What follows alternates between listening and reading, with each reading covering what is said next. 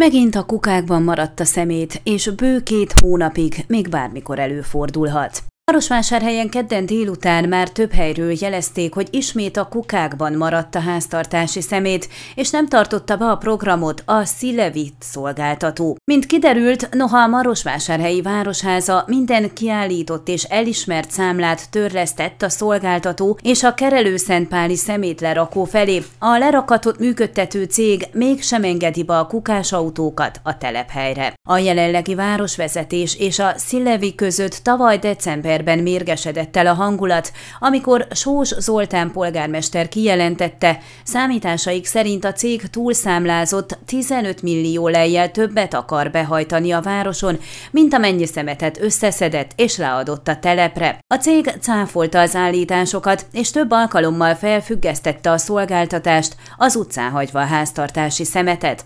Közben az is kiderült, hogy a bukaresti Iridex cég által működtetett szeméttelep nem akarja befogadni fogadni a Szilevi autóit, mert attól fél, a cég csődbe megy, és ő nem lesz, akitől behajtsa a kiállított számlákat. Nemrég a Marosvásárhelyi önkormányzati testület felmondta a szerződést a Szilevi céggel, de a törvény arra kötelezi a szolgáltatót, hogy még 90 napig biztosítsa a háztartási hulladék elszállítását. A hét elején azonban újabb fennakadás történt, ugyanis a kerelőszentpáli szeméttelepet működtető bukaresti cég nem akarta beengedni a telepre a kukásautókat.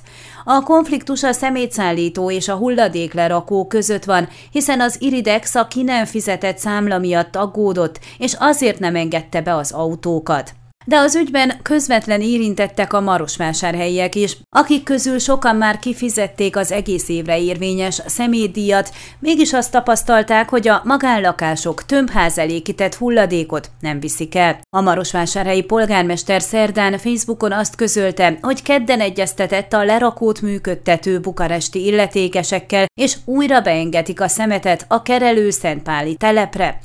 Még egy kis türelmet kérek, amíg hosszú és bonyodalmas harcok után megoldjuk az ügyet.